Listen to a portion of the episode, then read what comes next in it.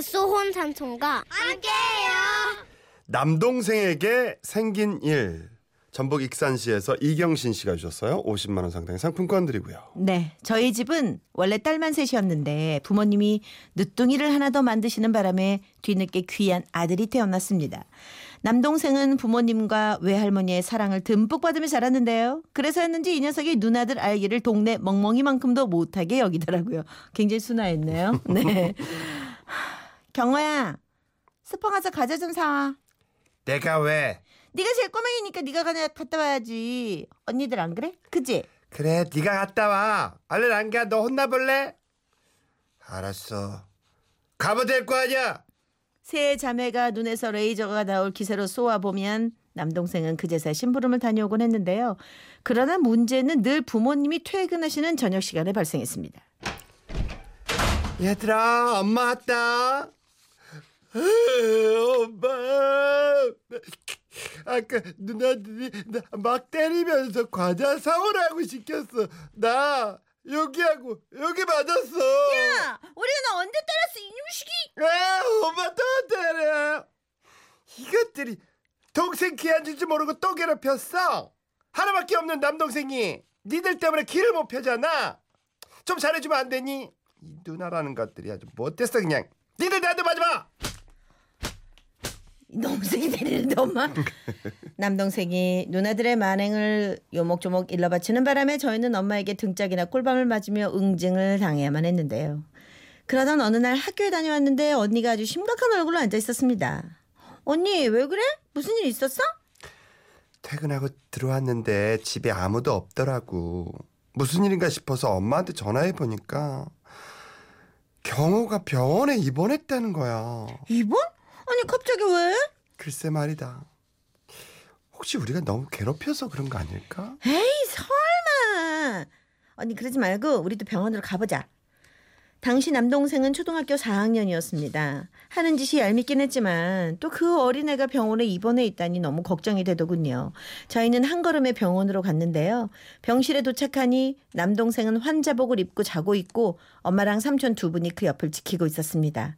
그 모습을 보는 순간 갑자기 그동안 남동생을 괴롭혔던 만행들이 주마등처럼 스쳐 지나가면서 막 눈물이 터져 나오더라고요. 엄마, 경호 얼마나 아픈 거예요? 누나가 돼서 잘해주지도 못했는데 왜 아프고 그래 경호야 그때 삼촌이 저희들 손을 꼭 잡으시더군요. 얘들아 경호 이제 막 잠들었는데 여기서 이러지 말고 밖으로 나가자 저 누, 누님 제가 애들 데리고 좀 나갔다 올게요 그래라 저희는 삼촌 손에 이끌려 병실 밖으로 나왔는데요. 이거 어쩐다니 아 아니 왜요 삼촌? 경호 진짜로 많이 아픈 거예요? 수술 받고 많이 힘들어했지 아니 경호가 요즘 눈이 좀 아프다 그랬었는데 눈 수술 받은 거예요? 그럼 경호 이제 안 못 봐요? 아니 눈이 아니라 다른 곳을 수술했는데 그런데요. 삼촌 우리 이제 어린애 아니에요. 알 만큼 다 아니까 말씀해 주세요. 경호 무슨 병이에요? 크게 걱정할 건 없다 수술은 아주 잘 됐대 정말요? 그럼 괜찮은 거죠? 근데 그게 말이다. 이 수술이 굉장히 중요한 수술이라 퇴원하고 집에 가서도 경호가 많이 힘들어 할 거야. 어쩌면 한동안은 못 걸을 수도 있어. 못 왜요? 어나 대충 알것 같아. 그런 게 있어. 그러니까 니들은 경호한테 무조건 잘해줘야 한다. 지금 잘해줘야지 경호가 나중에 장가도 갈 수 있고 그런 거야. 명심해라. 지금 이 고비를 넘겨야 경호가 건강한 남자가 될 수 있어. 삼촌은 아는 거지.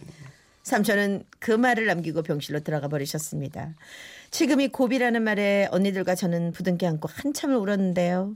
그동안 못해준 게 자꾸만 떠오르더군요. 그래서 저는 남동생의 퇴원일인 금요일엔 아예 학교를 결석하고 남동생을 기다렸습니다.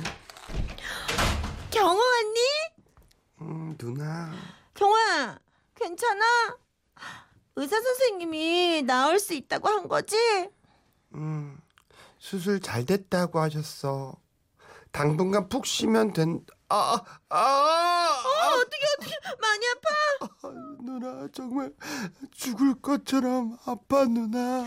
누나가 너 나을 때까지 네가 원하는 거 다 해줄게. 별 따다 달라고 하면 별도 따줄게. 나한테 다 시켜.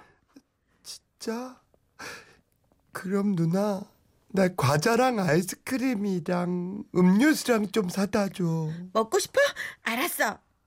저는 옷 사입으려고 차곡차곡 돈을 모았던 빨간 돼지꿈통에 배를 갈라서 남동생이 먹고 싶다는 것은 다 사다 줬는데요. 그 다음 주에 학교에 갔는데 집에 혼자 있을 남동생 생각에 공부도 손에 잡히지 않았습니다.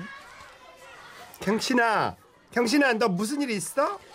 어, 우리 늦둥이 남동생 있잖아. 수술했어. 진짜? 어, 그래서 네 얼굴이 안 좋았구나.